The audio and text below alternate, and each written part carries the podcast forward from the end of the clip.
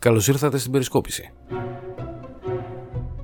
Ένα ακόμη podcast στη διάθεσή σας για ακρόαση, αυτό της τέταρτης Νοεμβρίου του δύο χιλιάδες είκοσι. Με δύο βασικά θέματα. Τις εκλογές στις ΗΠΑ για τις εξελίξεις εκεί, αλλά και τον κορονοϊό που επελάβνει και στην περιοχή μας.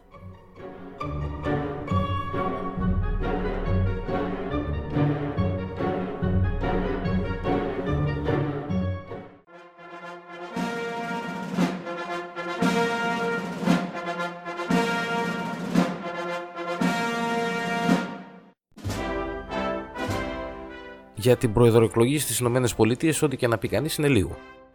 Το μπέρδεμα είναι απίστευτο, οι κινήσεις και οι δηλώσεις του Τραμπ και του Biden είναι επίσης απίστευτες και από ό,τι φαίνεται το αποτέλεσμα δεν θα το βγάλουν οι κάλπες, αλλά το ανώτατο δικαστήριο της χώρας, στο οποίο ο Τραμπ ασκεί μια γοητεία, για να μην ξεχνάμε και το διορισμό της ανώτατης δικαστίνας πριν από λίγο καιρό.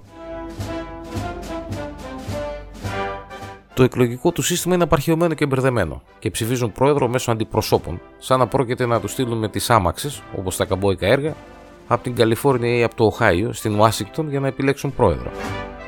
Όπως και να έχει, η μεγάλη πλάκα είναι αλλού.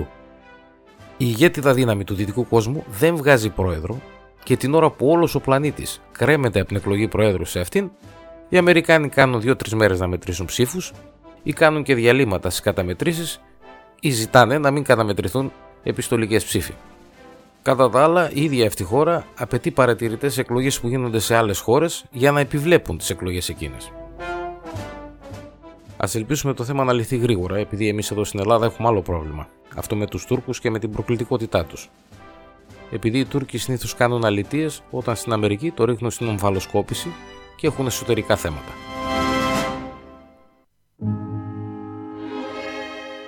Το δεύτερο θέμα της ημέρας είναι η επέλαση του κορονοϊού στην περιοχή μας.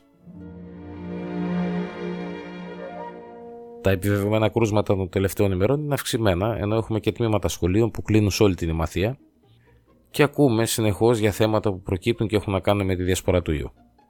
Η κατάσταση είναι επιβαρημένη και η αίσθηση είναι πως η ένταξη της περιοχής μας στην γκρι ζώνη, όπως συμβαίνει τώρα με τη Θεσσαλονίκη και τις Σέρρες, είναι απλά θέμα χρόνου. Το πρόβλημα όμως δεν είναι μόνο η Ημαθία ή μόνο η περιοχή της Αλεξάνδρειας. Το πρόβλημα είναι ότι το σύστημα υγείας εμφανίζεται επιβαρημένο. Και αυτό το λένε αυτοί που δουλεύουν σε αυτό και όχι οι πολιτικοί ή οι θεωρητικοί του διαδικτύου. Θα πρέπει να δούμε και κατά πόσον έχουν δίκιο όσοι λένε ότι οι κυβερνώντες δεν έκαναν τίποτε απολύτως προς την κατεύθυνση της ενίσχυσης του τομέα της υγείας.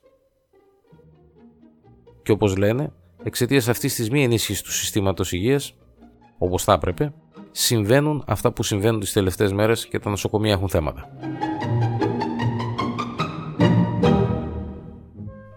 Θα το πούμε άλλη μια φορά. Με συνεχή μέτρα δεν γίνεται τίποτα. Αποτελεσματική αντιμετώπιση θα γίνει αν εμείς φοράμε μάσκες, κρατάμε αποστάσεις και πλένουμε τα χεράκια και αν η κυβέρνηση διαχειριστεί σωστά το θέμα στα νοσοκομεία, στα μέσα μαζικής μεταφοράς και φυσικά στο αν έρθει κοντά στον κόσμο και του δώσει να καταλάβει πέντε δέκα βασικά πράγματα για τον κορονοϊό. Γιατί στο τέλος θα έχουν ληφθεί τόσα πολλά μέτρα και ο κορονοϊός θα κάνει πάρτι ακόμα και θα έρθει η στιγμή που δεν θα είναι δυνατόν να ληφθούν άλλα μέτρα επειδή θα αγγίζουμε πλέον τα όρια της νομιμότητας και της αντισυνταγματικότητας.